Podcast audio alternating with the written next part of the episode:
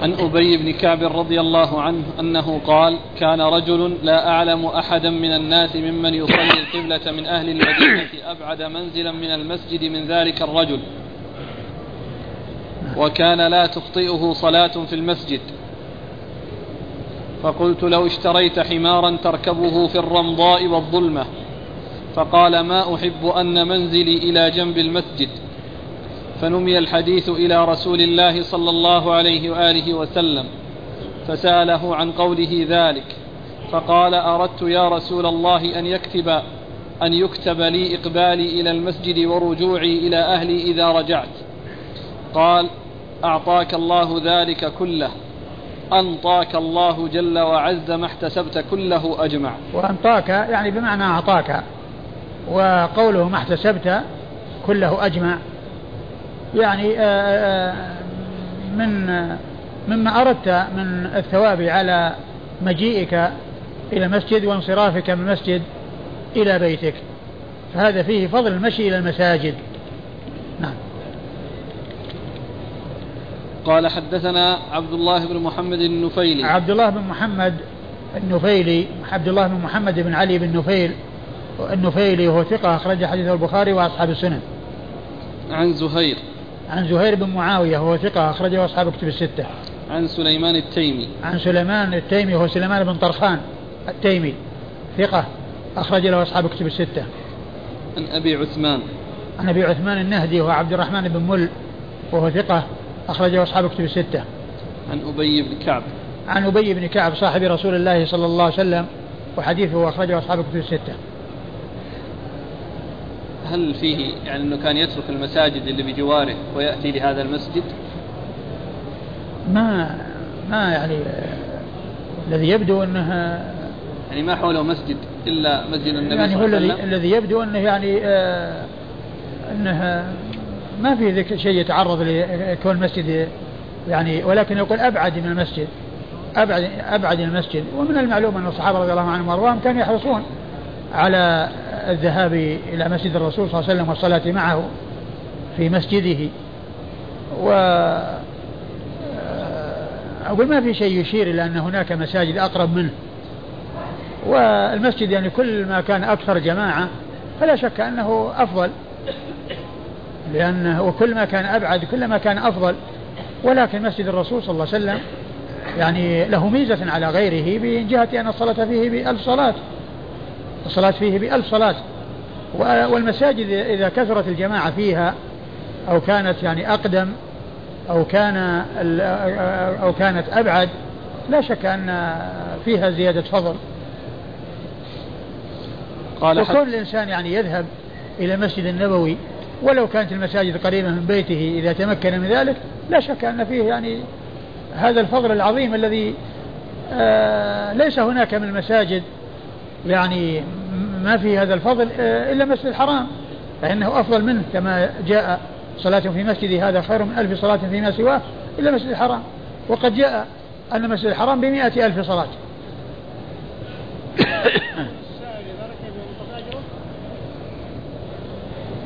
لا شك أن الذي يمشي يعني يعني أكثر تعبا وأكثر نصبا والأجر على قدر المشقة والذي يركب إن شاء الله يحصل أجر وفضل الله واسع. لكنهم متفاوتون الذي يمشي أعظم أجرا. قال حدثنا أبو توبة قال حدثنا الهيثم بن حميد عن يحيى بن الحارث عن القاسم أبي عبد الرحمن عن أبي أمامة رضي الله عنه أن رسول الله صلى الله عليه وآله وسلم قال من خرج من بيته متطهرا إلى صلاة مكتوبة فأجره كأجر الحاج المحرم ومن خرج إلى تسبيح الضحى لا ينصبه إلا إياه فأجره كأجر المعتمر. وصلاة على إثر صلاة لا لغو بينهما كتاب في علي في عليين. ثم ورد أبو داود رحمه الله حديث أبي أمامة صدي بن عجلان الباهلي رضي الله عنه أن النبي صلى الله عليه وسلم قال من خرج من بيته متطهرا إلى صلاة مكتوبة. من خرج من بيته متطهرا إلى صلاة مكتوبة. من خرج من بيته متطهرا توضأ وخرج إلى المسجد يريد أن يؤدي صلاة مكتوبة فريضة من الفرائض التي فرضها الله عليه من الصلوات الخمس يؤديها مساجد فهو كالحاج المحرم. نعم. فهو كالحاج المحرم. فأجره فأجره كأجر الحاج المحرم. فأجره كأجر الحاج المحرم. يعني أن كونه خرج متوضئا وخرج إلى المسجد يريد أن يؤدي صلاة مكتوبة فأجره كأجر الحاج المحرم. يعني المحرم هو مثل أو, أو يشبه المتوضئ بمعنى أنه يعني آآ آآ تلبس يعني بلباس يعني المحرم تلبس بلباس الحج وهذا توضأ للصلاة الذي الذي هو شرط من شروط الصلاة الذي هو الوضوء. فله أجر الحاج المحرم معنى أن الله تعالى يثيبه وأن خروجه مثل خروج الحاج المحرم. هذا خرج ليؤدي صلاة مكتوبة وهذا خرج ليؤدي عبادة عظيمة. فأجر هذا آه، كأجر هذا. وفضل الله واسع. أيوه ومن ومن خرج إلى تسبيح الضحى لا ينصبه إلا إياه فأجره كأجر المعتمر. ومن خرج إلى تسبيح الضحى يعني إلى صلاة الضحى التسبيح هو الصلاة النافلة. والمقصود بالضحى يعني صلاة الضحى. يعني ل ل يعني آه، خرج ليؤديها. وقد جاء عن النبي صلى الله عليه وسلم أنه قال صلاة الرجل في بيته أفضل للمكتوبة فكل النوافل هي في البيوت أفضل منها في المساجد. إلا الفرائض فإنه يجب أن تؤدى في المساجد. ويجب أن تؤدى في المساجد. وهنا ذكر صلاة النافلة أو الذهاب إلى النافلة فمن أهل العلم من قال إن يعني ذلك فيه قد يكون فيه استثناء لتلك الصلاة بأنها تكون في المسجد يعني لها ذلك الفضل. ويمكن أن يقال أنها إذا أديت في المسجد لها ذلك الفضل ولكن ما جاء عن النبي صلى الله عليه وسلم أن صلاة الرجل في بيته أفضل للمكتوبة. من تمكن من أداء النافلة في المسجد ولكنه فعلها في البيت فإن صلاته في البيت تكون أفضل من صلاتها في المسجد وأعظم أجرا من صلاتها في المسجد. ويمكن أن يكون يعني وذلك يتحقق آه، في الذهاب إلى قبى يعني يكون الإنسان يذهب يتوضأ في بيته ثم يذهب إلى قبى فيصلي في ركعتين يكون كأجر عمرة كما جاء ذلك في حديث عن رسول الله صلى الله عليه وسلم. فكونه يعني يذهب إلى قبى ويقصده من كان في المدينة ويتطهر في بيته ويخرج إلى مسجد قبى ويصلي فيه صلاة يكون بذلك له كأجر عمرة. يكون له ذلك كأجر عمرة. ويمكن أن يقال أن كون الصلاة في المسجد النافلة يعني فيها ذلك الأجر ولكنه لو صلاها في البيت ومع قدرته على أدائها في المسجد يكون ذلك أعظم أجرا عند الله عز وجل. ولكن آه، آه، ما جاء في هذا الحديث متحقق فيما فيما فيما جاء في مسجد قباء. من تطهر في بيته ثم أتى مسجد قباء فصلى فيه صلاة كان كأجر عمرة. ولكن الحديث الذي معنا عام. ولكنه لا شك أن مقتضاه يتأدى يتحقق بما جاء في حديث في, في قصة قبة ولكن من قدر على أن يؤدي النوافل في المسجد ولكنه تركها في المسجد وأداها في البيوت يكون ذلك أعظم أجرا عند الله لقوله صلى الله عليه وسلم صلاة الرجل في بيته أفضل إلا المكتوبة. وكان عليه الصلاة والسلام يصلي النوافل في البيت ثم يخرج ويصلي بالناس ثم يرجع إلى المسجد ويصلي النوافل البعدية في بيته صلى الله عليه وسلم. أيوة. وصلاة على إثر صلاة لا لغو بينهما كتاب في علي في عليين. وصلاة في إثر صلاة لا لغو بينهما يعني آه كتاب في عليين. يعني أن, أن أنه يرفع شأنه عند الله عز وجل وترفع درجته عند الله عز وجل ما دام أن صلاة على إثر صلاة والذي بينهما خال من اللغو ما فيه إلا ذكر الله عز وجل وما يعود على الإنسان بالخير. ولا يأتي بسيئات وبكلام آه، آه، سيء ولغو آه، بين تلك الصلاتين فإن هذا في أعلى الدرجات وفي أعلى المنازل ويكتب الله ذلك له ويثبته عنده ويحصل بذلك الدرجات العالية والمنازل الرفيعة عند الله سبحانه وتعالى. يعني فهذا فيه فضل الذهاب المساجد وفضل متابعة الذهاب إلى المساجد وفضل السلامة من اللغو ومن الكلام السيء بين الصلوات. ومن المعلوم أن الإنسان آه، إذا أدى الصلوات الخمس وحفظ لسانه فيما بين كل صلاة وصلاة فلا شك أنه على خير ولا شك أن ذلك آه، يرفع شأنه عند الله ويرفع درجته عند الله عز وجل. قال حدثنا أبو توبة. حدثنا أبو توبة هو الربيع بن نافع آه، الحلبي وهو ثقة أخرج حديثه. أصحاب الكتب إلا الترمذي. أخرج حديثه أصحاب الكتب الستة إلا الترمذي. عن الهيثم بن حميد. عن الهيثم بن حميد وهو صدوق أخرج له أصحاب السنن. صدوق أخرج له أصحاب السنن. عن يحيى بن الحارث. عن يحيى بن الحارث وهو ثقة أخرج له أصحاب السنن. وهو ثقة أخرج له أصحاب السنن. عن القاسم أبي عبد الرحمن. عن القاسم أبي عبد الرحمن وأيضا هو ابن عبد الرحمن. القاسم أبي عبد الرحمن وهو ابن عبد الرحمن. وهو صدوق. نعم صدوق يغرب كثيرا. أخرج له البخاري في الأدب المفرد وأصحاب السنن أخرج له البخاري في الأدب المفرد وأصحاب السنن وهو القاسم أبي عبد الرحمن وهو القاسم بن عبد الرحمن. فهو ممن وافقت كنيته اسم أبيه. ممن وافقت كنيته اسم أبيه. وهذا نوع من أنواع علوم الحديث. فائدة معرفته ألا يظن التصحيف الذي يعرفه ابن عبد الرحمن لو رآه أبي عبد الرحمن وهو لا يعرف أن كنيته أبو عبد الرحمن يظن أنه في تصحيف بين أبي ابن وأبي والتصحيف بين ابن وأبي قريب. ولكن الإنسان إذا عرف أن هذا الرجل كنيته تطابق اسم أبيه يزول هذا الاحتمال وهذا ال ال ال ال الإشكال الذي قد يتصور الإنسان أن فيه تصحيح لأنه لا يعرفه إلا ابن عبد الرحمن فإذا رآه أبي عبد الرحمن قال هذا في تصحيح من بدل ابن جاءت أبي. وهو إن جاء القاسم بن عبد الرحمن كلام صحيح وإن جاء القاسم أبي عبد الرحمن فهو صحيح لأنه هو أبو عبد الرحمن وهو ابن عبد الرحمن. إن جاء هذا فهو صحيح وإن جاء فهذا فهو صحيح. أيوة. عن أبي أمامة. عن أبي أمامة صدي بن عجلان الباهلي رضي الله عنه صاحب رسول الله صلى الله عليه وسلم وحديثه أخرجه أصحاب الكتب الستة.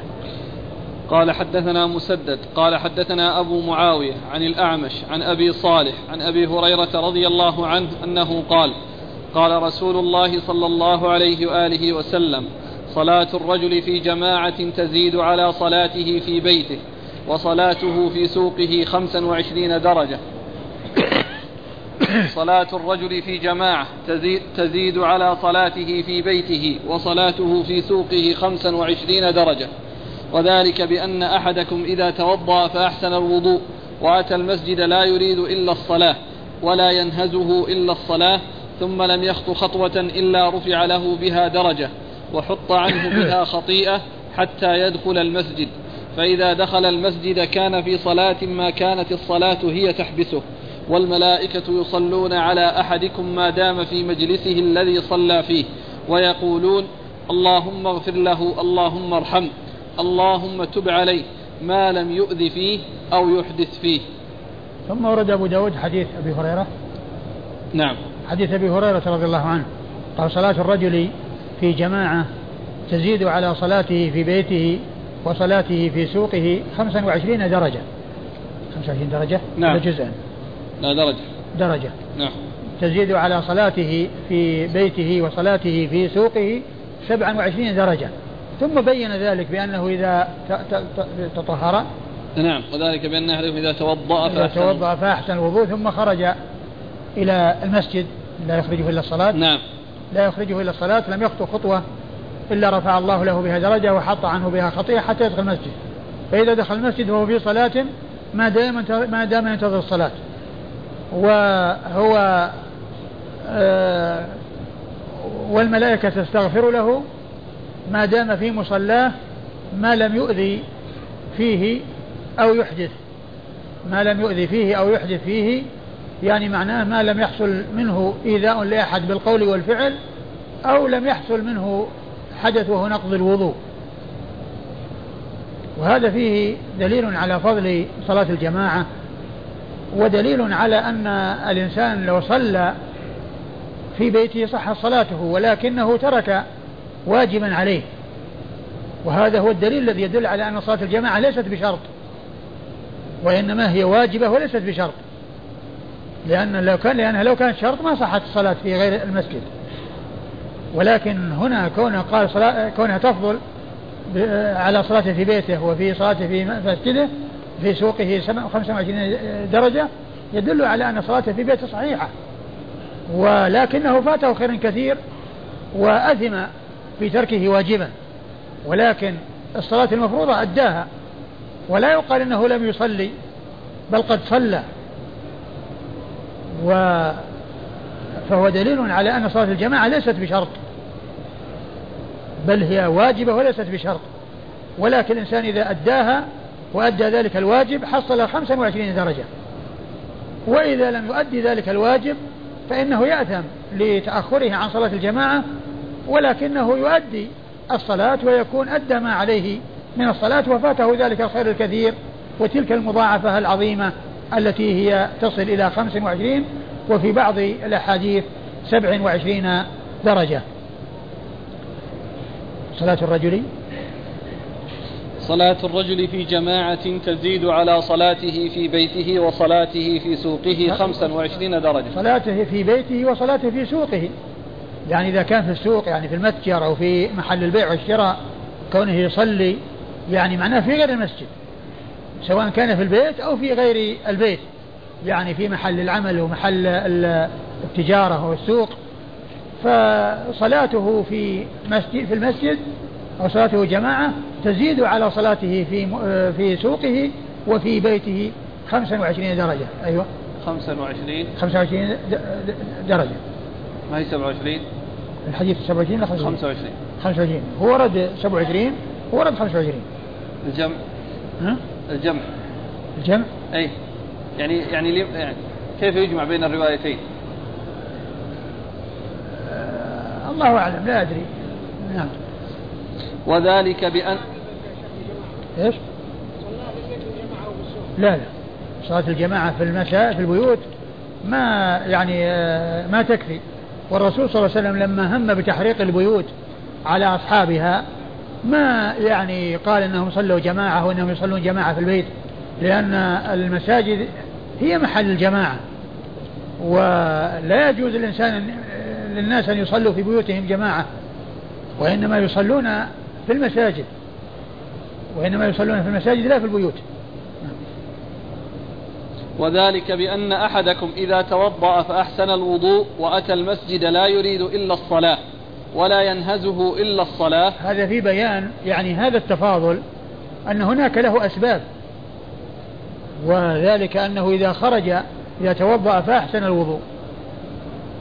ثم خرج إلى المسجد لا ينهزه إلى الصلاة ولا يخرجه إلى الصلاة. يعني ما له قصد. في خروجه الباعث له والحافز له والدافع له من خروجه من بيته هو الصلاة أيوه. لم ثم لم يخط خطوة إلا رفع له بها درجة وحط عنه بها خطيئة حتى يدخل المسجد. كل خطوة يخطوها من بيته إلى المسجد يرفع الله له بها درجة ويحط بها عنه خطيئة حتى يدخل المسجد. فإذا دخل المسجد وصلى ما أمكنه فهو على خير عظيم. وإذا جلس ينتظر الصلاة فهو في صلاة ما انتظر الصلاة. نعم. فإذا دخل المسجد كان في صلاة ما كانت الصلاة هي تحبسه. كان كان في صلاة ما دام الصلاة هي تحبسه. يعني هو جالس ينتظر الصلاة. يعني ما يمنعه من أن يخرج من المسجد إلا أنه ينتظر الصلاة. هي التي تحبسه وتجعله يجلس. نعم. والملائكة يصلون على أحدكم ما دام في مجلسه الذي صلى فيه. ثم بعد الصلاة إذا صلى وجلس في مصلاه الملائكة تصلي عليه يعني تدعو له. تقول اللهم اغفر له اللهم ارحمه اللهم تب عليه. ما لم يؤذي أو يحدث ما لم يؤذي أحدا بقوله أو فعله. بقوله أو فعله. يعني بلسانه أو يده. أو يحدث يعني ينقض الوضوء. وهذا يدل على فضل الطهارة. وعلى كل إنسان فضل كل إنسان يكون على طهارة في المسجد وأن الملائكة تستغفر له وتترحم عليه وتدعو له ما لم يؤذي أو يحدث. نعم. قوله ما دام في مجلسه الذي صلى فيه. نعم هذا لا شك أنه واضح أن من صلى وجلس في مكان اللي صلى فيه يعني البقعه التي صلى فيها لا شك أنه يحوز هذا الأجر. وهذا أمر لا إشكال فيه. ولكن كونه يتحول من مكان إلى مكان لأمر يقتضي ذلك أو لحاجة تدعو إلى ذلك نرجو أن يكون له ذلك الفضل وله ذلك الثواب. قال حدثنا مسدد. مسدد مر ذكره. عن أبي معاوية. عن أبي معاوية محمد بن خازم الضرير الكوفي ثقة أخرج له أصحاب الكتب الستة. عن الأعمش. عن الأعمش سليمان بن مهران الكاهلي الكوفي ثقة أخرج له أصحاب الكتب الستة. عن أبي صالح.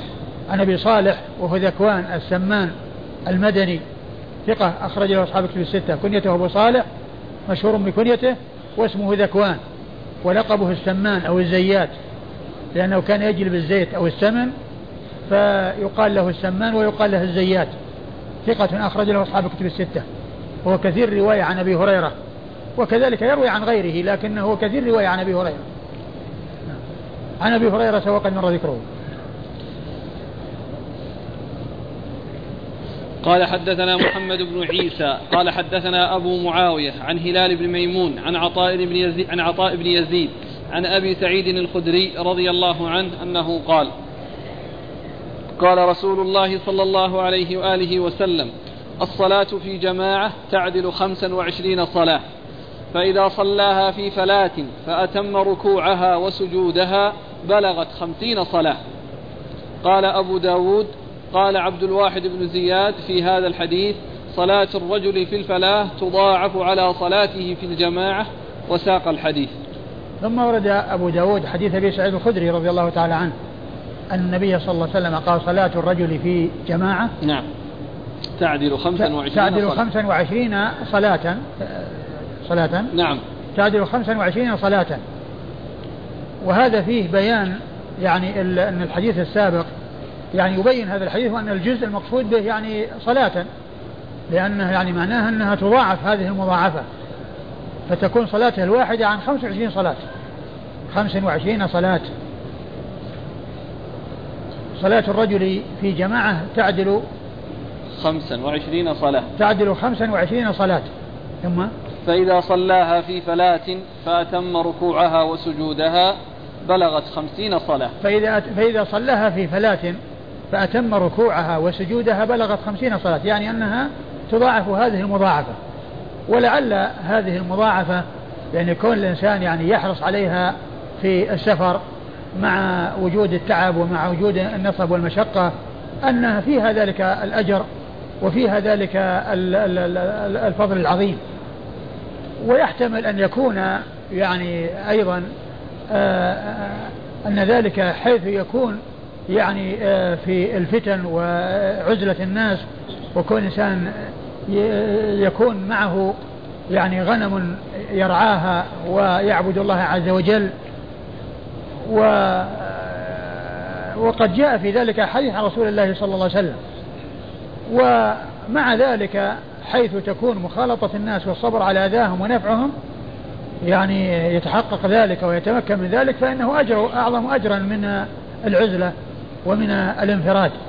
ولكن يعني ذكر الفلاة هنا يدل على فضل آآ آه، آآ آه، على عظم أجر الصلاة في السفر ومع حصول المشقة والنصب والتعب وأن ذلك فيه الأجر العظيم عند الله عز وجل. والأجر آه، الجزيل من الله سبحانه وتعالى. و وأنه لو صلاها يعني وحده يعني في في الفلاة وهو يعني مسافر فإن الله تعالى يكتب له ذلك الأجر العظيم. وقد جاء في الحديث عن النبي صلى الله عليه وسلم أنه قال إذا مرض العبد أو سافر كتب له ما كان يعمل وهو صحيح مقيم. كتب له ما كان يعمل وهو صحيح مقيم. وهذا فيه بيان فضل المحافظة على الصلاة دائما وأبدا ولا سيما في حال الأسفار وفي الفلوات وكون الإنسان يعني يكون وحده لا يطلع عليه الله عز وجل ولا يراه إلا الله سبحانه وتعالى فيكون آه، مراقبته لله عز وجل وتقواه لله سبحانه وتعالى آه، يدفعه ويجعله يحافظ على الصلوات. الخمس آه، سواء كان ذلك حصله عن طريق وجود الجماعة أو أنه كان بمفرده وحافظ على الصلاة وصبر على ما يكون من نصب ومن تعب حرص في مع ذلك على الصلاة فإنه يحصل هذا الأجر العظيم من الله سبحانه وتعالى. وفي حديث عبد الواحد الزيادة الذي ذكره أبو داود في الحديث الذي بعده في بيان أن تلك الصلاة التي يصليها أنها تكون تبلغ خمسين يعني على على صلاة الجماعة. يعني ليس الأمر مقصودا على أو مقصورا على كونه يصلي وحده بل أيضا على صلاة الجماعة. إشكال يعني في صلاة الرجل في الفلاة تضاعف على صلاته في الجماعة. آه نعم تضاعف على صلاته في الجماعة يعني 25 درجة. أي نعم. يعني 50 صلاة يعني الذي الذي ورد 25 درجة يعني في حال الجماعة تضاعف إلى 50 قال حدثنا محمد بن عيسى. محمد بن عيسى بن الطباع وهو ثقة أخرج البخاري تعليقا وأبو داود الترمذي في الشمائل. ثقة أخرج البخاري تعليقا ومسلم وأبو داود والترمذي في الشمائل والنسائي. نعم وابن ماجه. والنسائي وابن ماجه. ما أخرج له مسلم. نعم البخاري تعليقا وأبو داود والترمذي في الشمائل والنسائي وابن ماجه. عن أبي معاوية عن هلال بن ميمون. عن أبي معاوية مر ذكره. هلال بن ميمون هو الجهن صدوق صدوق أخرج أبو داود وابن ماجه. صدوق أخرج حديث أبو داود بن ماجه. عن عطاء بن يزيد. عن عطاء بن يزيد الليثي. نعم. وهو ثقة أخرجه أصحاب كتب الستة. عن أبي سعيد الخدري. عن أبي سعيد الخدري سعد بن مالك بن سنان رضي الله عنه صاحب رسول الله صلى الله عليه وسلم وهو مشهور بكنية أبو سعيد وهو اسمه سعد بن مالك بن سنان وهو أحد السبعة المعروفين بكثرة الحديث عن النبي صلى الله عليه وسلم. عبد الواحد بن زياد ثقة أخرجه أصحاب الكتب الستة. قال رحمه الله تعالى باب ما جاء في المشي إلى الصلاة في الظلام. قال حدثنا يحيى بن معين قال حدثنا أبو عبيد الحداد قال حدثنا إسماعيل أبو سليمان الكحال أبو سليمان الكحال عن عبد الله بن أوس عن بريدة عن بريدة رضي الله عنه عن النبي صلى الله عليه وآله وسلم أنه قال بشر المشائين في الظلم إلى المساجد بالنور التام يوم, يوم القيامة. ثم ورد أبو داود رحمه الله هذه ترجمة إلى باب ما جاء في المشي إلى الصلاة في الظلام ما جاء في المشي, في المشي إلى الصلاة في الظلام. لما ذكر في الترجمة السابقة فضل المشي إلى الصلاة يعني مطلقا وكان في بعض الأحوال يعني كونه يوجد الظلام وفي ذلك زيادة المضرة والمشقة جاء في ذلك عن النبي صلى الله عليه وسلم ما يدل على فضل الذهاب إلى المسجد في شدة الظلام. وذلك بما أورده عن عن من؟ بريدة. عن بريدة بن حصير رضي الله عنه. أن النبي صلى الله عليه وسلم قال بشر المشائين في الظلم إلى المساجد بالنور التام يوم القيامة. يعني أن كما جاء عن النبي صلى الله عليه وسلم حفت الجنة بالمكاره. حفت الجنة بالمكاره. يعني أن الطريق إلى الجنة فيه تعب وفيه نصب ويحتاج إلى صبر. يحتاج إلى صبر على طاعة الله. وصبر عن معاصي الله. فالإنسان يصبر على الطاعة ولو شقت على النفوس. ويحرص على أن يذهب إلى المساجد ولو كان في الظلام ولو كان في شدة الحر ولو كان في شدة البرد. لأن آه، آه، حصول المشقة وحصول النصب فيه زيادة الأجر وفيه الثواب العظيم من الله سبحانه وتعالى. قال عليه الصلاة والسلام بشر المشائين أي الذين يمشون إلى المساجد في الظلم يعني في حال الظلام وفي شدة الظلام وهذا إنما يكون في الفجر وفي العشاء. ولهذا جاء أن هاتين الصلاتين هي أثقل الصلاة على المنافقين. وفيهما ما فيهما من نصب. ولهذا فإن الذهاب إلى المساجد في الظلم في شدة الظلام فيه هذا الثواب العظيم من الله عز وجل.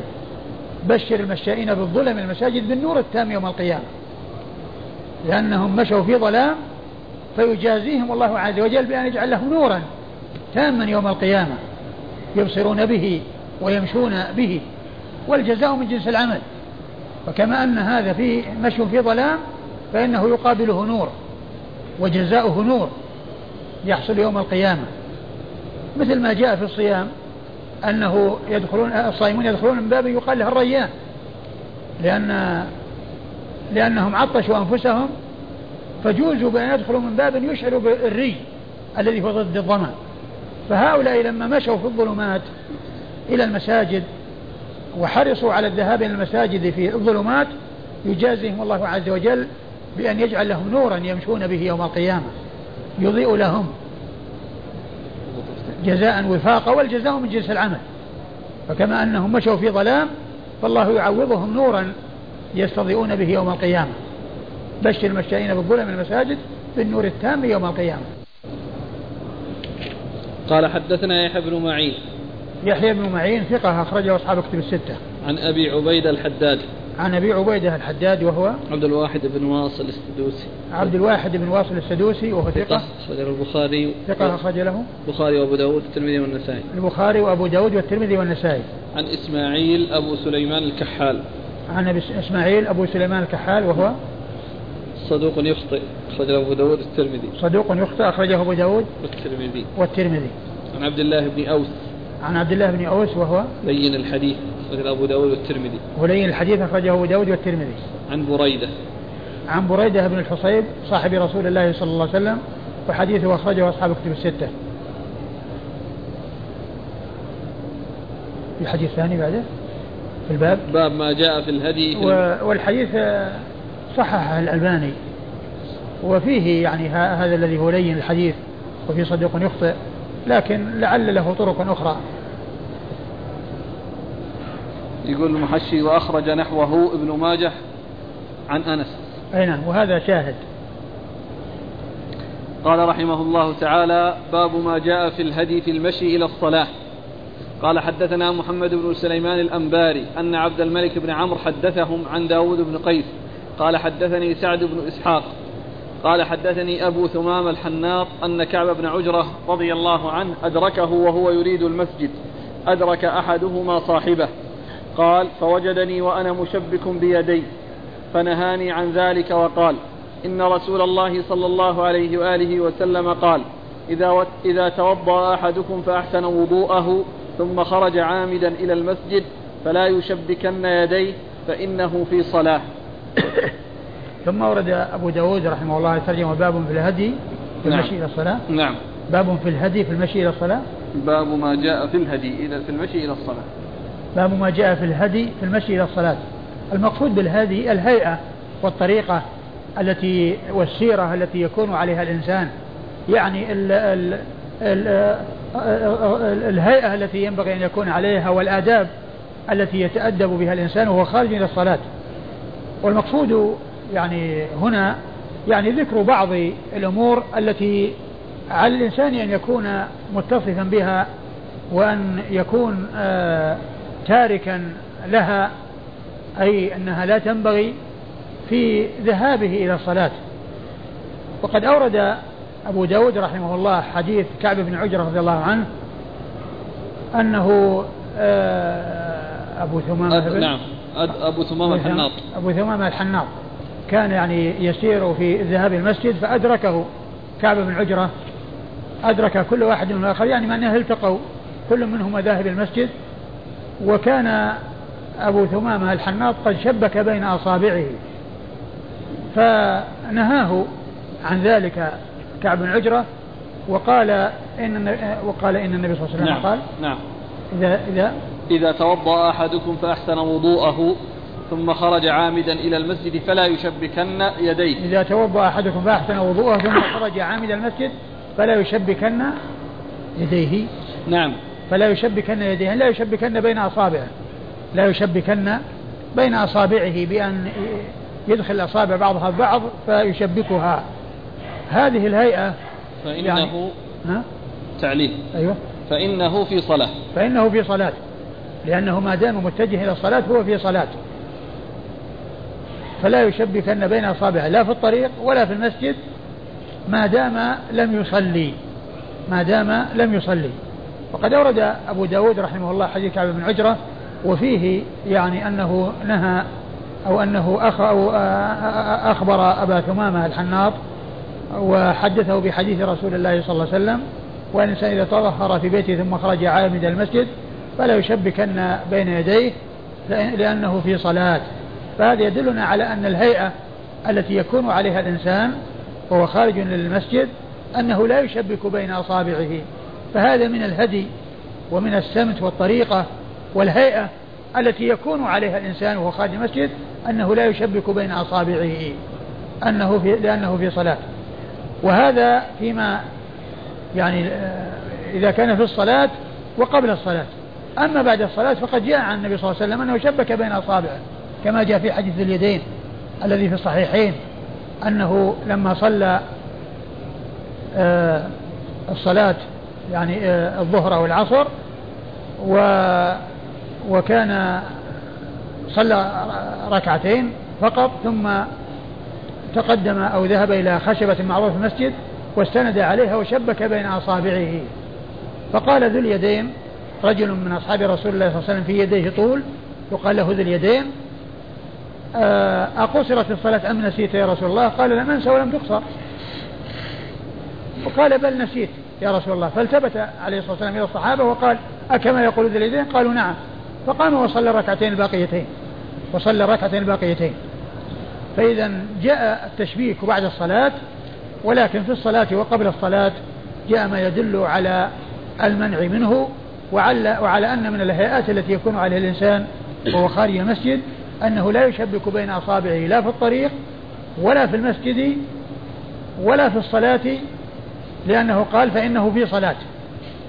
فهو يعني ما دام أنه ينتظر الصلاة هو في صلاة وما دام أنه مقبل على الصلاة فهو في صلاة فليس له أن يشبك بين أصابعه. وأما بعد الصلاة فقد جاء عن النبي صلى الله عليه وسلم ما يدل على ذلك. فبعض أهل العلم يعني آه قال في الجمع بين هذه الأحاديث أن هذا يحمل على ما دل عليه وهذا يحمل يحمل على ما دل عليه وهذا جمع بين الأحاديث.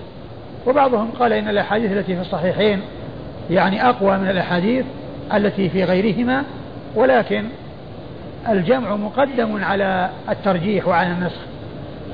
وفي الأخذ أو في إعمال كل مما جاء من التشبيك وعدمه إعمال للأحاديث وعمل بها جميعا. فيجوز بعد الصلاة ولا يجوز في الصلاة ولا قبل الصلاة.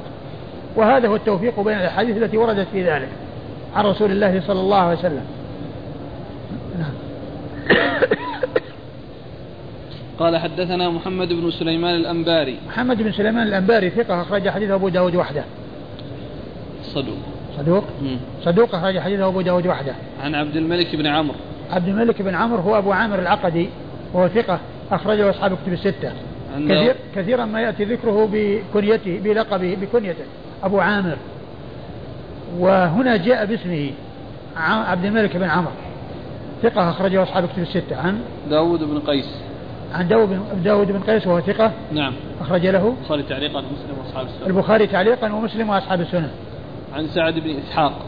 عن سعد بن إسحاق وهو ثقة أخرجه أصحاب السنن. ثقة أخرجه أصحاب السنن. عن أبي ثمامة. عن أبي ثمامة الحناط وهو مجهول الحال أخرجه أبو داود. وهو مجهول الحال أخرج حديثه أبو داود. عن كعب بن عجرة. عن كعب بن عجرة صاحب رسول الله صلى الله عليه وسلم وحديثه أخرجه أصحاب الكتب الستة. والحديث فيه الرجل مجهول لكن جاء حديث كثيرة عديدة تدل على ما دل عليه. نعم. قال حدثنا محمد بن معاذ بن عباد العنبري. قال حدثنا أبو عوانة عن يعلى بن عطاء عن معبد بن هرمز عن سعيد بن المسيب أنه قال حضر رجلا من الأنصار الموت. فقال إني محدثكم حديثا ما أحدثكموه إلا احتسابا. سمعت رسول الله صلى الله عليه وآله وسلم يقول إذا توضأ أحدكم فأحسن الوضوء ثم خرج إلى الصلاة لم يرفع قدمه اليمنى إلا كتب الله عز وجل له حسنة ولم يضع قدمه اليسرى إلا حط الله عز وجل عنه سيئة فليقرب أحدكم أو ليبعد.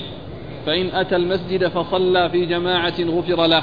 فإن أتى المسجد وقد صلوا بعضا وبقي بعض صلى ما أدرك وأتم ما بقي كان كذلك وأتم ما بقي كان كذلك. فإن أتى المسجد وقد صلوا فأتم الصلاة كان كذلك. أعد متن. إذا توضأ. قال سعيد بن المسيب حضر رجلا من الأنصار الموت فقال إني محدثكم حديثا ما أحدثكموه إلا احتسابا. سمعت رسول الله صلى الله عليه وآله وسلم يقول إذا توضأ أحدكم فأحسن الوضوء ثم خرج إلى الصلاة. لم يرفع قدمه اليمنى إلا كتب الله عز وجل له حسنة ولم يضع قدمه اليسرى إلا حط الله عز وجل عنه سيئة. فليقرب أحدكم أو ليبعد. ثم أورد ثم أورد أبو داود حديث آه، حديث من هو؟ رجل من الأنصار. حديث رجل من الأنصار. حديث رجل من الأنصار يعني يروي عنه أبو سعيد يروي عنه سعيد المسيب رحمه الله أنه لما حضرته حضره الموت قال إني محدثكم حديثا لا أحدثكم إلا, إلا احتسابا يعني يرجو الثواب من الله عز وجل يعني في ذلك وليأخذ الناس يعني بما جاء عن رسول الله صلى الله عليه وسلم مما يرويه لهم من الحديث. قال إذا توضأ إذا توضأ أحدكم فأحسن الوضوء. إذا توضأ أحدكم فأحسن الوضوء إحسان الوضوء يكون بإسباغه وذلك بكونه يتأكد من كون الماء جاء على جميع أعضاء الوضوء بحيث يعني ما يسقط شيء أو يترك شيئا لم يصل إليه الماء. ثم أيضا يعني آه، آه، كونه يأتي به إلى ثلاث إلى ثلاث غسلات. ولا يزيد على ذلك. هذا هو إحسان الوضوء. كل إنسان يأتي به مستوعبا لا يترك موضعا أو شيئا مما من أعضاء الوضوء لم يصل إليها الماء ثم يغسل يعني آه ثلاث مرات. هذا هو إسباغ الوضوء. إذا توضأ فأسبغ الوضوء؟ نعم فأحسن الوضوء. أيوة. ثم خرج إلى الصلاة لم يرفع قدمه اليمنى إلا كتب الله عز وجل له حسنة. ثم خرج إلى الصلاة. ثم خرج إلى الصلاة لم يرفع قدمه اليمنى إلا حط الله إلا رفع الله بها درجة ولم يضع رجله اليسرى إلا حط الله عنه بها خطيئة. والأحاديث التي تقدمت لا يرفع آه، آه، لا يخطو خطوة إلا رفع الله له بها درجة وحط عنه بها خطيئة. لا يخطو خطوة إلا رفع الله له بها درجة وحط حط بها عنه خطيئة لأن كل قدم ترفع وتوضع. فكلما يعني وضع الإنسان رفع الإنسان قدم فإن الله تعالى يرفع له بدرجة. وكلما يضعها يحط الله تعالى عنه بها خطيئة. ولا بد من رفع ووضع. لا بد من رفع ووضع فالرفع فيه رفع درجات والوضع فيه حط خطايا. وذلك فضل من الله عز وجل. أيوة. يقول فليقرب أحدكم أو ليبعد. يعني فليقرب يعني أو يبعد يعني من المسجد. يعني يقرب بيته أو يبعد. يعني بأن يكون المسافة كلما زادت كلما كان أعظم. وهذا مثل الحديث الذي تقدم الأبعد فالأبعد إيه، إلى المسجد أعظم أجرا أعظم أجرا. يعني فليقرب أو ليبعد. فإن أتى المسجد فصلى في جماعة غفر له. فإن فإن؟ فإن أتى المسجد فصلى في جماعة غفر له. فإن أتى المسجد فصلى في جماعة. يعني إذا وصل المسجد وصلى جماعة فإنه يغفر له. أيوة. فإن أتى المسجد وقد صلوا بعضا وبقي بعض صلى ما أدرك وأتم ما بقي. فإن جاء وقد صلوا بعضا يعني فاته بعض الصلاة أدرك ما أدرك وأتم ما بقي. يعني معناه أنه يصلي معهم ما وجد وما أدركه وما بقي فإنه يتمه بعد الصلاة. وما بقي فإنه يتمه بعد الصلاة. يعني معناه أنه يصلي معهم الذي يدركه والباقي يتمه.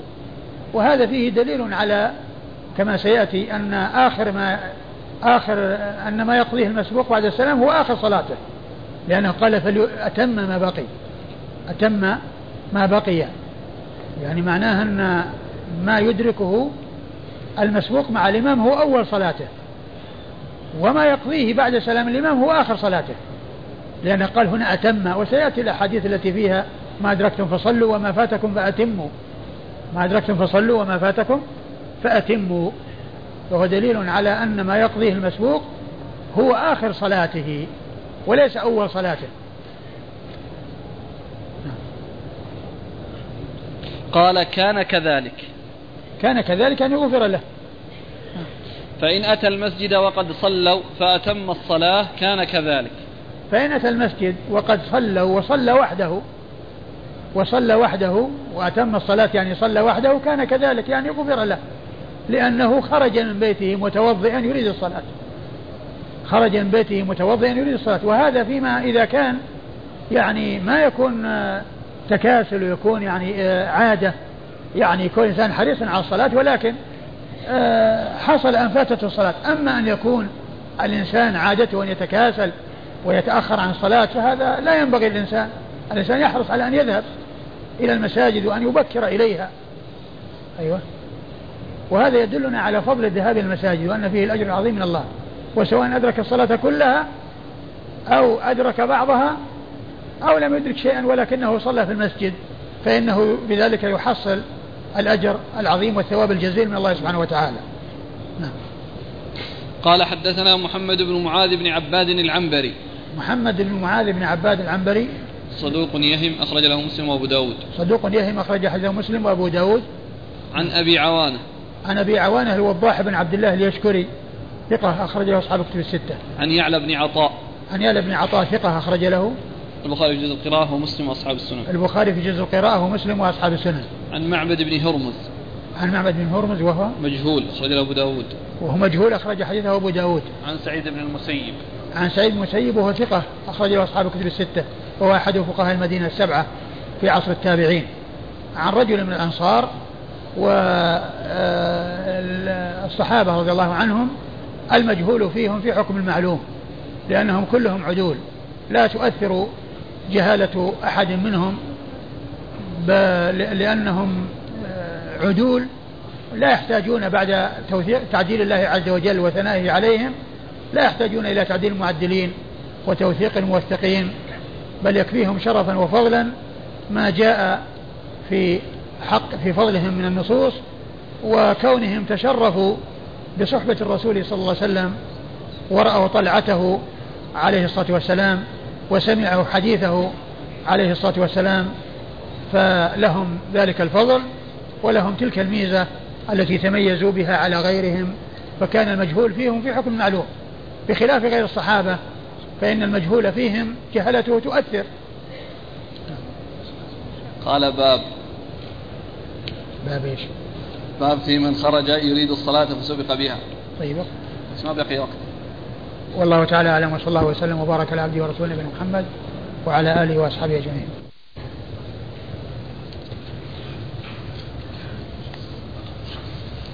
بسم الله الرحمن الرحيم، الحمد لله رب العالمين.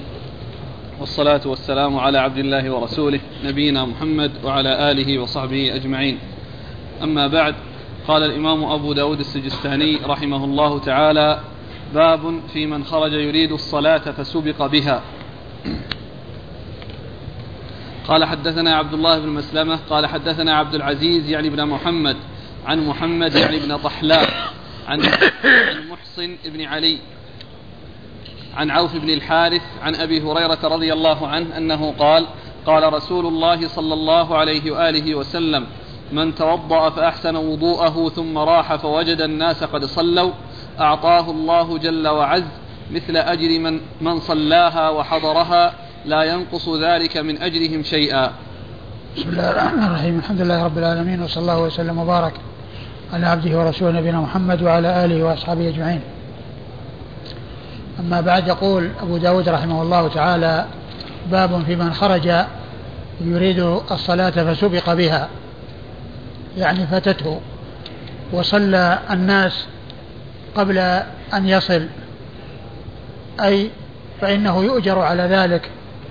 ويثاب على ذلك وذلك لأن خروجه إلى الصلاة وتوضؤه وإحسانه الوضوء ثم خروجه من بيته يريد الصلاة لا ينهزه إلا الصلاة يرفع له بكل خطوة يخطوها درجة درجة ويحط عنه بها خطيئة.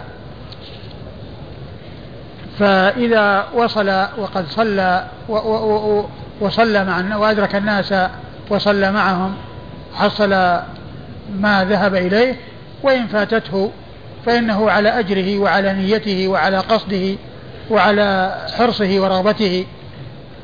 لكن هذا فيما إذا لم يكن ذلك من تقصير منه ومن تهاون. بكونه حريصا على الصلاة ولكنه حصل أن فاتته الصلاة. فإنه يؤجر على ذلك لأن سيره في ذهابه وإيابه كل ذلك يؤجر عليه الإنسان. أورد في ذلك أبو داود حديث أبي هريرة رضي الله عنه أن النبي عليه الصلاة والسلام قال من توضأ فأحسن الوضوء ثم خرج ثم راح فوجد الناس قد صلوا. ثم راح وقد وجد الناس قد صلوا. راح يعني ذهب لأن راح بمعنى ذهب لأنها تأتي بمعنى السير في الرواح الذي هو في المساء لأنه يقابل الغدو وتأتي بمعنى ذهب مثل ما جاء من راح في الساعة الأولى فكأنما قرب بدنه يعني ذهب. والمقصود بالرواح هو الذهاب. وجد, وجد الناس قد صلوا. أيوه. أعطاه الله جل وعز مثل أجر من صلاها وحضرها. أعطاه عز وجل مثل أجر من صلاها وحضرها. لا ينقص ذلك من أجورهم شيئا. يعني أن الله تعالى يتفضل عليه بكونه بنيته وقصده. ورغبته وحرصه على الإتيان إلى الصلاة فهي وإن فاتته وإن سبق بها فإن الله تعالى يثيبه على ذلك ويأجره على ذلك مثل ما يأجر الذين حضروا. ولا وهذا كما هو معلوم فيما إذا لم يكن هناك تقصير أو إهمال أو عدم اهتمام. نعم. قال حدثنا عبد الله بن مسلمة. عبد الله بن مسلمة ابن قعنب القعنبي ثقة. أخرج له أصحاب الكتب الستة إلا ابن ماجه. عن عبد العزيز يعني ابن محمد. عن عبد العزيز يعني ابن محمد الدراوردي هو الدراوردي. وهو صدوق أخرج له أصحاب الكتب الستة. عن محمد يعني ابن طحلاء. عن محمد يعني ابن طحلاء وهو صدوق أخرج أبو داود النسائي. وهو صدوق أخرج حديث أبو داود والنسائي عن محسن بن علي. عن محسن بن علي وهو مستور أخرج حديثه أبو داود والنسائي عن عوف بن الحارث. عن عوف بن الحارث وهو ثقة أخرج حديثه البخاري. عوف بن الحارث. مقبول. أخرج البخاري وأبو داود والنسائي بن ماجه. ثقة؟ مقبول. مقبول. مقبول أخرج حديثه؟ البخاري وأبو داود والنسائي البخاري وأبو داود والنسائي بن ماجه. والنسائي وابن ماجه. عن, عن أبي هريرة؟ نعم. عن أبي هريرة عبد الرحمن بن صخر الدوسي رضي الله عنه صاحب رسول الله صلى الله عليه وسلم وهو أكثر الصحابة حديثا على الإطلاق. والحديث وإن كان في إسناده من تكلم فيه إلا أنه جاء أحاديث أخرى تدل على ما دل عليه ومنها الأحاديث التي تقدمت أو بعض الأحاديث التي تقدمت في الدرس الماضي فإنها شاهدة له ودالة على ما دل عليه. قال رحمه الله تعالى باب ما جاء في خروج النساء إلى المسجد. قال حدثنا موسى وبالمناسبة يعني النية وقصدها القصد الحسن يؤجر الإنسان عليه. ولكن ما اشتهر نية المرء خير من عمله هذا يعني ورد فيه حديث ضعيف. نية المرء خير من عمله الذي ورد في ذلك حديث ضعيف. ولكن كون النية وكون القصد الحسن يؤجر الإنسان عليه هذا لا شك لأن النبي صلى الله عليه وسلم قال إنما الأعمال بالنيات. وأيضا قال عليه الصلاة والسلام كما ثبت في الحديث الصحيح في في غزوة تبوك إن في المدينة لرجالا ما سرتم مسيرا ولا قطعتم واديا إلا كانوا معكم حبسهم العذر. إلا كانوا معكم حبسهم العذر يعني بنياتهم وقصودهم وحرصهم ورغبتهم وتأسفهم وتألمهم لكونهم ما تمكنوا من أن يخرجوا لقلة الظهر ولقلة ولعدم قدرتهم على ذلك. فهذا الحديث يعني هو مثل تلك الأحاديث التي فيها أن الإنسان بقصده وبرغبته وكذلك بالإضافة إلى ذلك في هذا الحديث ذهابه وخطواته واستعداده بالتوضؤ وإحسان الوضوء فالله تعالى يأجره مثل أجر مثل أجر من صلى. نعم. قال رحمه الله تعالى باب ما جاء في خروج النساء إلى المسجد. قال حدثنا موسى بن إسماعيل قال حدثنا حماد عن محمد بن عمرو عن أبي سلمة عن أبي هريرة رضي الله عنه أن رسول الله صلى الله عليه وآله وسلم قال لا تمنعوا إماء الله مساجد الله ولكن ليخرجن وهن تفلات. ثم ورد أبو داود رحمه الله باب خروج النساء النساء المسجد. يعني حكمه هل يخرجن أو لا يخرجن؟ هل يؤذن لهن أو لا يؤذن لهن؟ والحكم هو أنه يؤذن لهن ولكن بالشروط التي لا بد منها وهي أن يكن كما جاء في هذا الحديث أو الحديث الأول تفلات يعني غير ليس لهن معهن رائحة طيبة وإنما يعني بهيئتهن التي كن عليها يعني دون تطيب ودون ودون تجمل. لا يخرجن متجملات ولا يخرجن متطيبات ولا يعني آآ آآ يحصل بهن فتنة وأن يكون مأمون عليهن في خروجهن من أن ينالهن أذى أو يتسببن في إيذاء الناس أو يؤذيهن أحد من الناس. فالحكم في هذا أنه يؤذن لهن كما جاءت في ذلك الأحاديث ولكن بالشروط المعتبرة التي منها ما جاء في الحديث الأول من هذه الأحاديث ويخرجن وهن تفيلات. يعني يعني آه ليس معهن رائحة طيبة وإنما بروائحهن المعتادة التي ليس فيه تطيب وإنما هيئتهن بدون تجمل وبدون تطيب. هذا هو المقصود بالتفلة يعني أنها غير متطيبة. يعني رائحة يعني معها رائحة يعني غير طيبة يعني الرائحة التي هي عليها دون أن تتطيب وقبل أن تتطيب. هذه الهيئة التي تكون عليها المرأة. وأيضا لا تختلط مع الرجال ومع تخالط الناس ولا تزاحم الناس. ولهذا جاء يعني أنهن يكون لهن باب. يدخلن معه من المسجد. بحيث لا يدخل معهن يدخلن مع الرجال ولا يدخل الرجال معهن. يعني أنهن يعتزلن الرجال ويتميزن عن الرجال ولا يخالطن الرجال. فإذا الحكم هو أنه يؤذن لهن كما جاء في ذلك النصوص لكن بالشروط التي دلت عليها النصوص والقيود التي دلت عليها النصوص. أورد أبو داود رحمه الله حديث أبي هريرة. حديث أبي هريرة رضي الله عنه. أن النبي صلى الله عليه وسلم قال لا تمنعوا إماء الله مساجد الله. نعم. لا تمنعوا إلى إماء الله مساجد الله وليخرجن وهن تفلات. لا تمنعوا هذا خطاب للأولياء. الأزواج وغير الأزواج اللي هم الأولياء. إذا كانت المرأة مزوجة فوليها زوجها. وإذا كانت غير مزوجة فوليها أبوها ومن يليه ممن هو من أوليائها أو هو المسؤول عنها. فالخطاب للرجال الذين هم الأزواج أو وغيرهم أو غيرهم من الأولياء الذين يتولون أمور النساء. ثم لما نهى الرجال عن منع النساء من الذهاب إلى المساجد وجه الخطاب للنساء بأن يخرجن بالهيئة التي يعني آه، آه، ينبغي أن يخرجن عليها وهي أن يكن تفلات وليخرجن وهن تفلات يعني لا يمنعن ولهن الخروج لكن بشرط أن يكن تفلات يعني غير متجملات وغير وليس معهن روائح طيبة. وقوله لا تمنع إماء الله الإماء جمع أمة والمراد بها النساء. وقوله لا تمنع إماء الله مساجد الله استدل به بعض أهل العلم على أن المرأة لا تمنع من الحج. والعمرة لأن لأن المسجد الحرام داخل تحت قوله لا تمنع إماء الله مساجد الله. ولكن لا شك أن هذا بالنسبة للفرض وبالنسبة للأمر المتعين الذي هو العمرة. في العمر مرة واحدة والحج في العمر مرة واحدة هذا أمر واجب وليس للإنسان أن يمنعها.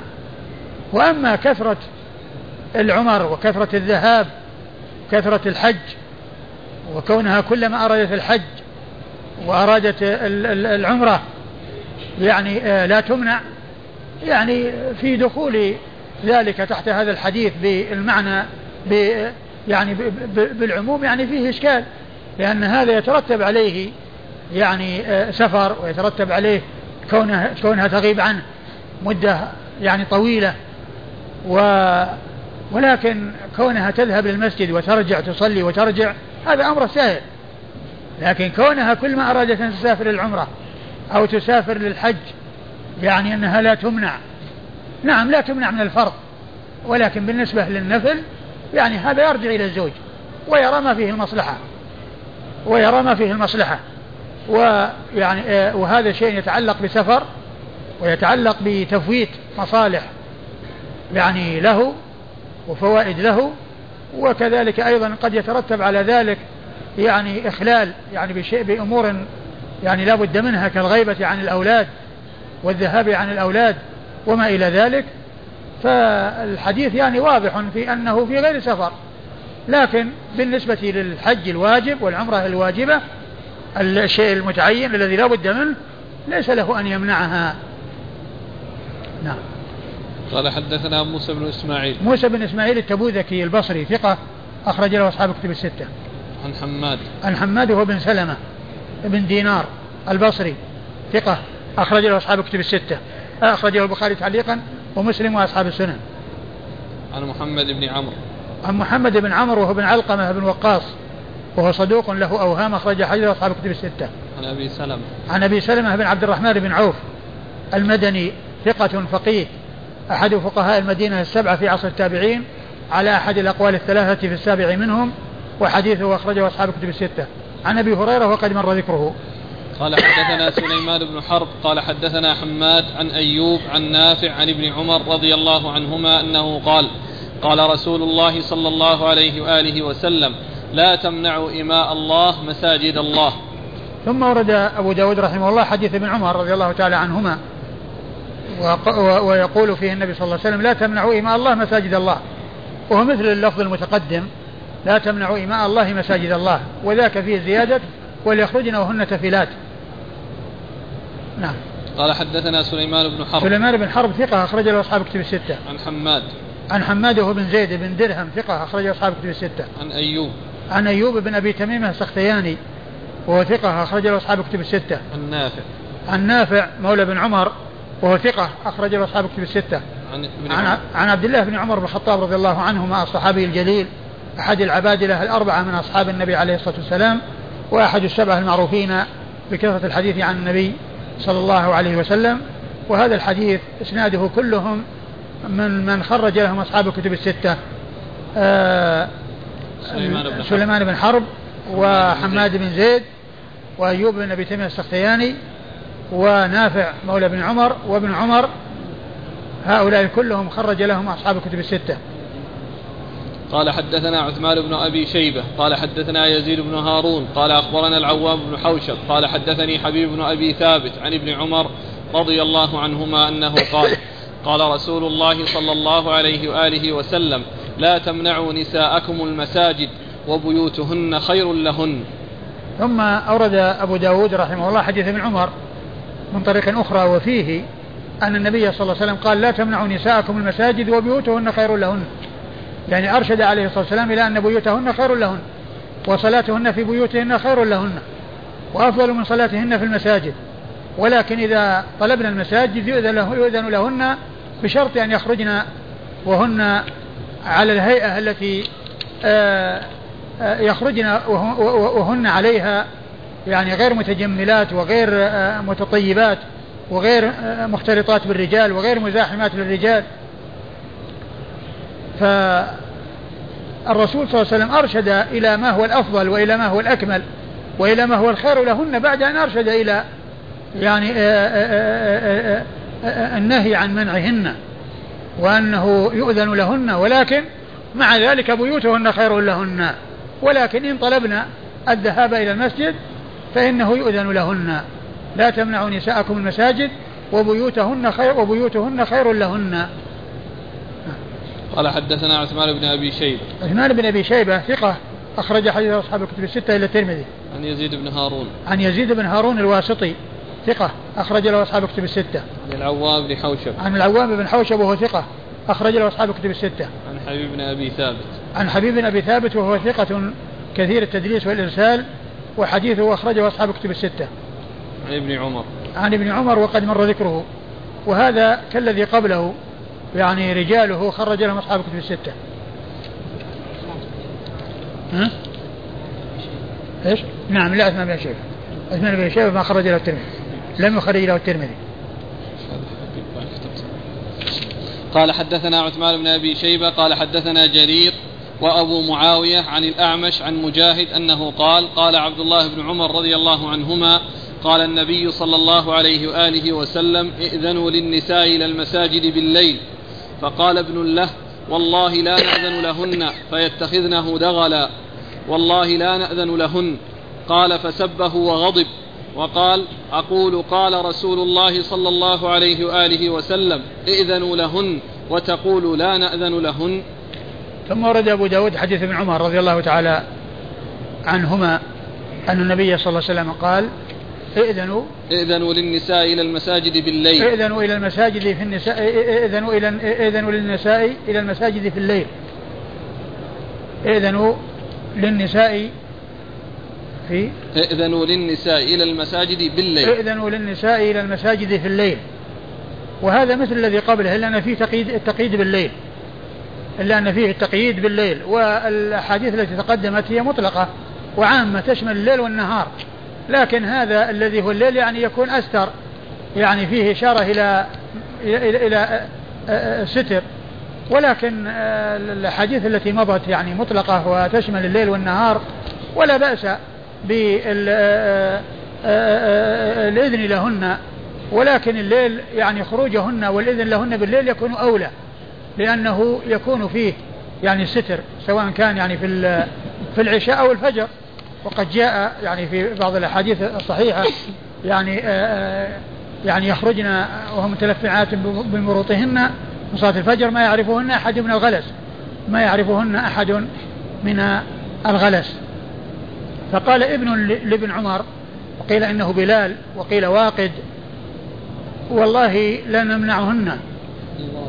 والله لا نأذن لهن فيتخذنه دغلا. والله لا نأذن لهن فيتخذ فيتخذنه دغلا.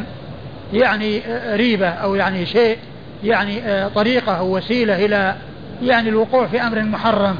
فغضب عليه عبد الله بن عمر وقال وسبه وقال له أقول أقول قال رسول الله صلى الله عليه وسلم ائذنوا للنساء وتقول والله لا نأذن لهن. وجاء في بعض الروايات أنه ما كلمه حتى مات. وقال الحافظ بن حجر في فتح الباري وإن كان هذا محفوظا فلعل أحدهما يعني مات يعني بعد وقت وجيز يعني من الحادثة أو من الواقعة التي جرت بينهما. وفي هذا دليل على يعني الحث على اتباع السنن والتحذير من مخالفتها والإنكار الشديد على من يحصل منه المخالفة للسنن ومعارضة الأحاديث. وكذلك أيضا فيه التأديب الرجل ولده ولو كان كبيرا. وكذلك الهجر يعني حيث يكون فيه مصلحة لا سيما إذا كان من الوالد أو ممن له شأن ومنزلة فإنه يكون في ذلك يعني فائدة ومصلحة. نعم. قال حدثنا عثمان بن أبي شيبة عن جرير. عثمان بن أبي شيبة مر ذكره وجرير هو بن عبد الحميد الضبي الكوفي ثقة أخرج له أصحاب كتب الستة. وأبي معاوية. وأبو معاوية محمد بن خازم الضرير الكوفي ثقة أخرج له أصحاب كتب الستة. عن الأعمش. عن الأعمش سليمان بن مهران الكاهلي الكوفي وهو ثقة أخرجه أصحاب كتب الستة. عن مجاهد. عن مجاهد بن جبر المكي وهو ثقة أخرج له أصحاب كتب الستة. عن ابن عمر. عن ابن عمر وقد مر ذكره. والله لا نأذن لهن فيتخذنه دغلا. دغلا يعني ريبة يعني آه يعني يحصل يعني شيء من الأمور التي لا تنبغي بسبب آه الإذن لهن.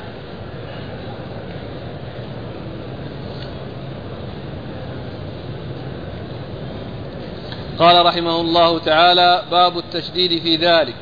قال حدثنا القعنبي عن مالك عن يحيى بن سعيد عن عمرو بن عبد بنت عبد الرحمن أنها أخبرته أن عائشة رضي الله عنها زوج النبي صلى الله عليه وآله وسلم قالت لو أدرك رسول الله صلى الله عليه وآله وسلم ما أحدث الناس لمنعهن المسجد كما منعه نساء بني إسرائيل. قال يحيى فقلت لعمرة أمنعه نساء بني إسرائيل؟ قالت نعم. ثم ورد أبو داود التشديد في ذلك. التشديد في ذلك يعني في ما يتعلق بذهاب النساء إلى المساجد. ومعلوم أن التشديد وأن ال ال ال يعني ال أنه لا بد من الاحتياط في ذهاب النساء إلى المساجد وأن يكن يعني ملتزمات بآداب الإسلام وأن يخرجن يعني بالهيئة التي هي يعني ليس في في فيها رائحة طيبة ولا لباس حسن ولا أي شيء يعني يدفع وأن تكون يعني لا تخالط الرجال ويكون الدخول من من من يعني دخول النساء يعني من باب واحد.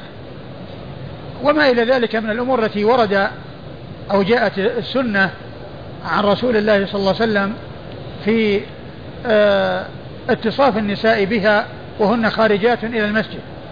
لكن إذا حصل يعني خروج يعني عن هذه الآداب وعدم التزام بهذه الآداب فعند ذلك يسوغ المنع وعند ذلك وفي ذلك يكون التشديد في مسألة النساء ويعني وعدم آه، تركهن آه، يقدمن على شيء يحصل بسببه مضرة عليهن وعلى غيرهن. أورد أبو داود رحمه الله أثر عائشة رضي الله تعالى عنها أن النبي أنها قالت لو لو علم لو, آه، لو أدرك. لو أدرك إيش؟ لو أدرك رسول الله صلى الله عليه وسلم ما أحدث النساء لمنعهن. لو أدرك الرسول صلى الله عليه وسلم ما أحدث النساء لمنعهن كما منعت نساء بني إسرائيل. كما منعت نساء بني إسرائيل, بني إسرائيل يعني من الذهاب إلى المساجد. و وقول عائشة رضي الله تعالى عنها هذا لأنها رأت من بعض النساء شيء من ذلك ولا يعني أن كل النساء يكن كذلك. وهذا الذي قالته عائشة رضي الله تعالى عنها وأرضاها محمول على من لهن حق المنع. أما من تخرج وهي تفلة وتخرج وهي ملتزمة وتخرج وهي محتشمة وتخرج وهي متأدبة وملتزمة بأحكام الإسلام فهذه هي التي جاء الإذن لها من رسول الله صلى الله عليه وسلم. الرسول ما أذن لكل امرأة ولهذا قال ولا يخرجن وهن تفلات ما قال النساء تخرج كيف كيف كنا. فعائشة رضي الله عنها وأرضاها يعني رأت يعني جانب يعني الخلل الذي حصل من بعضهن فقالت لو حصل كذا. ومن المعلوم أن الرسول صلى الله عليه وسلم يعني شريعته مستمرة ودائمة وأحكام هذه الشريعة دائمة مستمرة وهي دائمة مستمرة ولكن بالتفصيل. الذي من هي أهل الخروج تخرج ومن ليست أهل الخروج تمنع لأنها غير ملتزمة. لأنها غير ملتزمة. وإذا الرسول صلى الله عليه وسلم ما أدرك ولم يمنع ولكن جاء في جاء عنه تشريع وجاء عنه يعني حكم آه فيه تفصيل وهو الإذن في حق من تستحق الإذن والمنع يكون في حق من تستحق المنع. وعائشة رضي الله تعالى عنها وأرضاها ما قالته مبني في حق من تستحق المنع. وقد جاء عن النبي صلى الله عليه وسلم ما يدل على أنها تمنع وذلك لوجود القيد الذي يدل على ذلك حيث قال وليخرجن وهن تفيلات. وليخرجن وهن تفيلات. فإذا خرجنا متطيبات خرجنا متجملات خرجنا يعني وهن فتنة. وفتنا فتنا الناس فعند ذلك يمنعنا فعند ذلك يحصل آه، منعهن. نعم. قال حدث قالت قالت لو أدرك رسول الله صلى الله عليه وسلم ما أحدث النساء لمنعهن المسجد كما منعه نساء بني إسرائيل.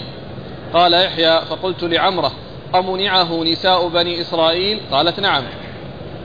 قال يحيى بن سعيد الأنصاري قلت لعمرة بنت عبد الرحمن أمنع نساء بني إسرائيل المسجد؟ قالت نعم. وهذا الكلام يعني على أنه من عمرة وعمرة تابعية. ولكن جاء عن يعني آه ولكن ال ال الحديث جاء الأثر عن جاء عن عائشة لمنعه كما منعت نساء بني إسرائيل. ولكن يحيى بن سعيد سأل عمرة وقال وقالت نعم. وهي ما قالته يعني من من عندها وإنما قالته عن عائشة رضي الله تعالى عنها وأرضاها. نعم. قال حدثنا القعنبي. القعنبي مر ذكره عبد الله بن مسلمة بن قعنب. عن مالك.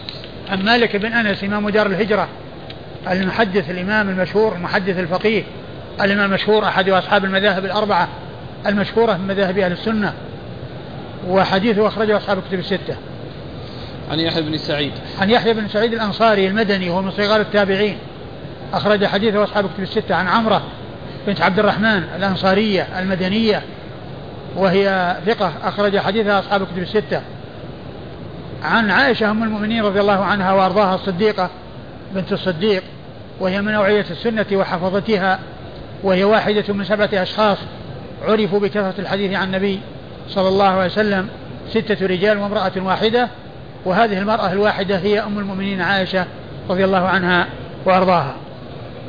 قال حدثنا ابن المثنى أن عمرو بن عاصم حدثهم أنه قال حدثنا همام عن قتادة عن مورق عن أبي الأحوص عن عبد الله رضي الله عنه عن النبي صلى الله عليه وآله وسلم أنه قال صلاة المرأة في بيتها أفضل من صلاتها عن مورق عن مورق عن؟ مورق عن أبي الأحوص. أيوه.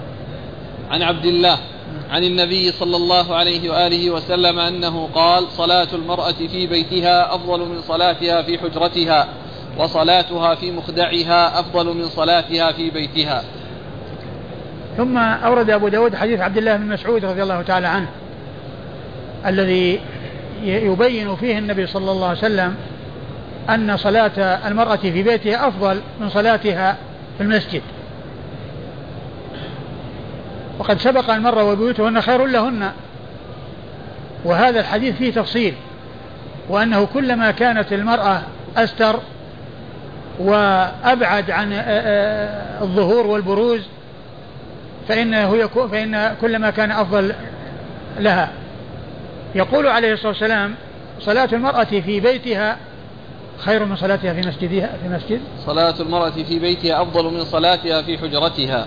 صلاة المرأة في بيتها خير من صلاتها في حجرتها.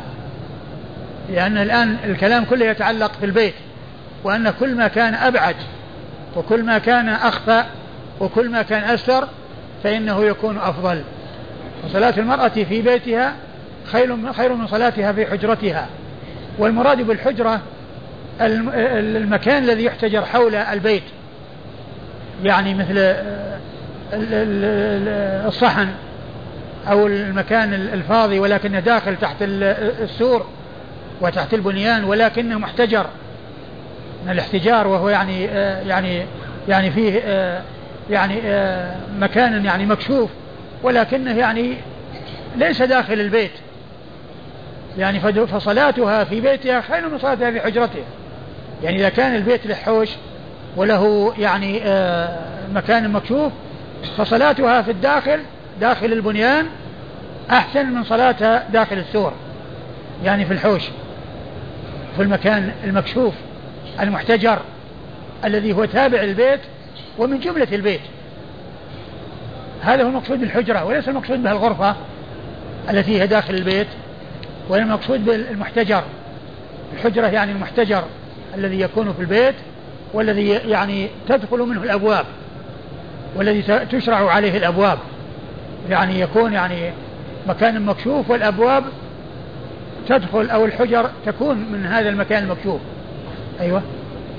وصلاتها في مخدعها أفضل من صلاتها في بيتها. وصلاتها في مخدعها وهو البيت الصغير أو المكان الذي يكون في أقصى البيت. والذي يتخذ. لحفظ الأشياء ويعني آه، يميز على غيره بكونه مكان في مكان يعني بعيد يعني من الباب يعني يكون أفضل يعني من كل ما كانت أبعد في بيتها كل ما كان أفضل من بروزها ومعنى هذا أن كل هذه الأمور أحسن من صلاتها في المسجد أفضل من صلاتها في المسجد يعني إذا كان يعني هذه الأمور في داخل البيت وبعضها أولى من بعض إذا صلاتها في بيتها أفضل من صلاتها في مسجدها في المسجد. ولهذا قال بيوتهن خير لهن. لا تمنعوا مع الله مساجد الله وبيوتهن خير لهن. ثم التفصيل في البيت. كل ما كانت أبعد وكل ما كانت أستر وكل ما كانت بعيدة عن الأنظار كل ما كان ذلك أفضل لها وكل ما كان ذلك أولى لها. نعم.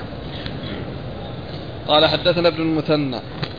ابن المثنى هو محمد بن المثنى العنزي أبو موسى الملقب الزمن البصري ثقة أخرج له أصحاب كتب الستة بل هو شيخ لأصحاب كتب الستة روى عنه مباشرة وبدون واسطة.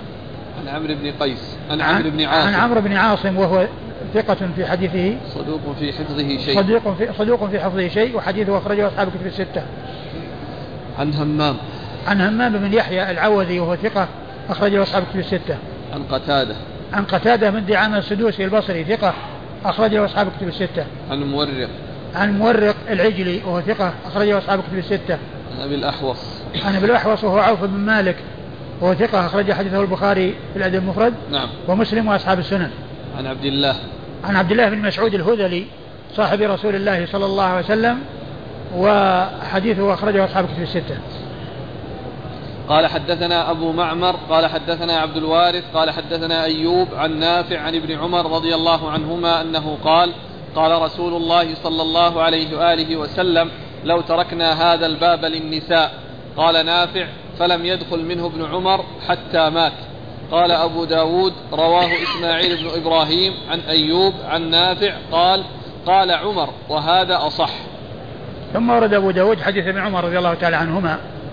أن النبي صلى الله عليه وسلم قال لو لو تركنا هذا الباب للنساء نعم. لو تركنا هذا الباب للنساء.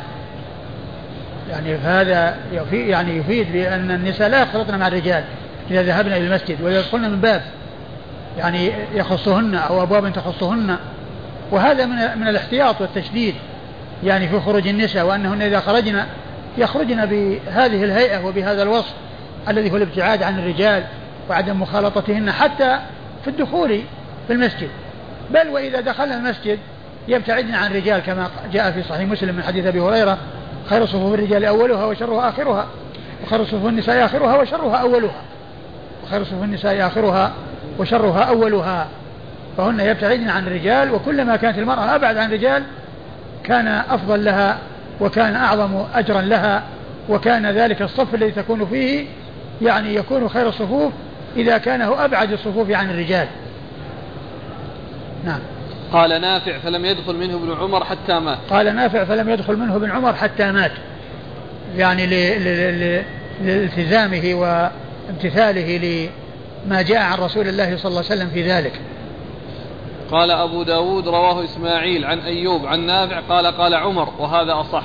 يعني أن أنه جاء من طريق أخرى وأن نافع يرويه عن عمر وهذا يكون فيه انقطاع لأن نافع لم يدرك عمر رضي الله تعالى عنه فهو منقطع ولكن الحديث الأول صحيح.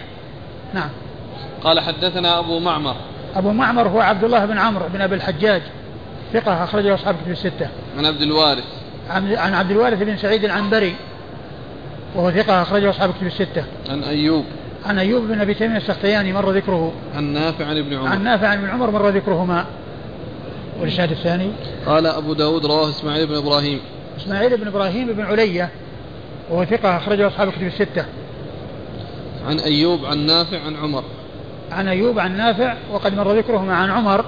قال قال عمر وهو عمر بن الخطاب رضي الله تعالى عنه أمير المؤمنين وثاني الخلفاء الراشدين الهادي المهديين صاحب المناقب الجمة والفضائل الكثيرة. رضي الله عنه وأرضاه. السنة الثاني أن هذا قول عمر لو تركنا هذا الباب. أي نعم. قال رحمه الله تعالى باب السعي إلى الصلاة. قال حدثنا أحمد بن صالح. قال حدثنا عنبسة. قال أخبرني يونس عن ابن شهاب. قال أخبرني سعيد بن المسيب وأبو سلمة بن عبد الرحمن أن أبا هريرة رضي الله عنه قال سمعت رسول الله صلى الله عليه وآله وسلم يقول إذا أقيمت الصلاة فلا, تأت فلا تأتوها تسعون وأتوها تمشون وعليكم السكينة فما أدركتم فصلوا وما فاتكم فأتموا. قال أبو داود كذا قال الزبيدي وابن أبي ذئب وإبراهيم بن سعد ومعمر وشعيب بن أبي حمزة عن الزهري وما فاتكم فأتموا. وقال ابن عيينة عن الزهري وحده فاقضوا. وقال محمد بن عمرو عن أبي سلمة عن أبي هريرة وجعفر بن ربيعة عن الأعرج عن أبي هريرة فأتموا وابن مسعود عن النبي صلى الله عليه وآله وسلم وأبو قتادة وأنس عن النبي صلى الله عليه وآله وسلم كلهم قالوا فأتموا. ثم ورد أبو داود رحمه الله هذا ترجمة باب, باب السعي إلى الصلاة. السعي إلى الصلاة يعني هو يأتي يأتي السعي بمعنى الذهاب وهذا أمر مطلوب. ويأتي بمعنى الجري والعدو والإسراع. وهذا هو الذي يعني جاء ما يدل على منعه والنهي عنه. ف الذي جاء يعني بمعنى الذهاب آه، فاسعوا إلى ذكر الله. وليس المقصود أنهم يسعون يعني يذهبون يجرون. وإنما معنى يتركون البيع والشراء ويذهبون للصلاة ويقصدون الصلاة ويتجهون إلى الصلاة. يتركون الاشتغال بالتجارة الدنيوية ويتجهون إلى التجارة الأخروية. يسعون إليها يعني يذهبون إليها. ويأتي بمعنى العدو وهذا هو الذي يعني ترجم له أبو داود وأورد الأحاديث التي فيها آه النهي عن الذهاب إليها سعيا والأمر بالذهاب إليها مشيا بدون سعي. أورد أبو داود حديث أبي هريرة. حديث أبي هريرة رضي الله عنه أن النبي صلى الله عليه وسلم قال إذا أقيمت الصلاة فلا تأتوها وأنتم تسعون. وأتوها وأنتم تمشون. وأتوها وتمشون وعليكم السكينة. وأتوها تمشون. فلا تأتوها تسعون وأتوها تمشون وعليكم السكينة. فما أدركتم فصلوا وما فاتكم فأتموا. إذا أقيمت الصلاة هنا عبر بالإقامة لأن هذا هو الذي يعني قد يقتضي السعي أو قد يعني يرغب أو يتجه بعض الناس إلى السعي من أجل يدرك الصلاة لأن الصلاة قد قامت وهو يريد أن يدرك الركعة أو يريد أن يدرك يعني ال ال يعني ما يدرك من الصلاة. ف يقول عليه الصلاة والسلام إذا أقيمت الصلاة فأتوها فلا تأتوها تسعون وأتوها تم وأتوها تمشون. يعني السعي هنا ضد المشي لأن المشي يعني مشي بتؤدى والسعي جري وعدو وركض. هذه الهيئة منع منها رسول الله صلى الله عليه وسلم بقوله فلا تأتوها تسعون وأتوها تمشون. فالمقصود هنا يعني الإتيان إليها مشيا يعني بهدوء وسكينة ووقار وعدم إسراع. فلا تأتوها تسعون وأتوها تمشون. فما أدركتم فصلوا. الذي تدركونه منها صلوه مع الإمام. وما فاتكم فأتموا. والذي سبقتم به أتموه. أتموا صلاتكم بعد فراغ الإمام. وقوله ما أدركتم فصلوا وما فاتكم فأتموا أورد أبو داود الروايات الكثيرة والأحاديث المتعددة التي أشار إليها عن عدد من الصحابة وكذلك روايات عدد كثير عدد كبير من العلماء يروون بلفظ أتموا. بلفظ ما فاتكم فأتموا. ومن هنا أو من هذه الرواية التي عليها أكثر الروايات استدل العلماء أو بعض العلماء على أن ما يدركه المسبوق هو أول صلاته وما يقضيه المسبوق بعد فراغ إمامه هو آخر صلاته. فالأول أول والآخر آخر. الأول أول والآخر آخر. وذهب بعض أهل العلم إلى أن ما يدركه المسبوق مع الإمام هو آخر صلاته وما يقضيه بعد سلام إمامه هو أول صلاته. وثمرة الخلاف هو أنه على القول بأنه يكون أول صلاته يعني ما أدركه أول صلاته يعني معناه أنه بعدما يفرغ ويصلي ما فاته بعد ذلك لا يجهر بالقراءة. ويقول يعني على اعتبار أن الذي سبق به يكون هو الأول فيأتي بالأول في الآخر ومعنى هذا أنه يجهر بالقراءة إذا كان صلاة جهرية. فيعني بعد سلام الإمام وإذا كان أنه يعني بقي عليه ركعتان في الصلاة الرباعية كالعشاء وهي جهرية فإنه عندما يقوم يقضي ركعتين الفائتات لا يجهر لأن ما يقضيه هو آخر صلاته وليس أول صلاته. لقوله ما أدركتم فصلوا وما فاتكم فأتموا وقوله فأتموا معناه أن هذا آخر الصلاة. لأن الذي أدركه أول هو أولها والإتمام يكون للشيء الذي له أول. الإتمام يكون للشيء الذي له أول. يعني معناه بدأ بأوله ثم يأتي بآخره ليتمه. يأتي آخره يتمه به. فالأول أول والآخر آخر.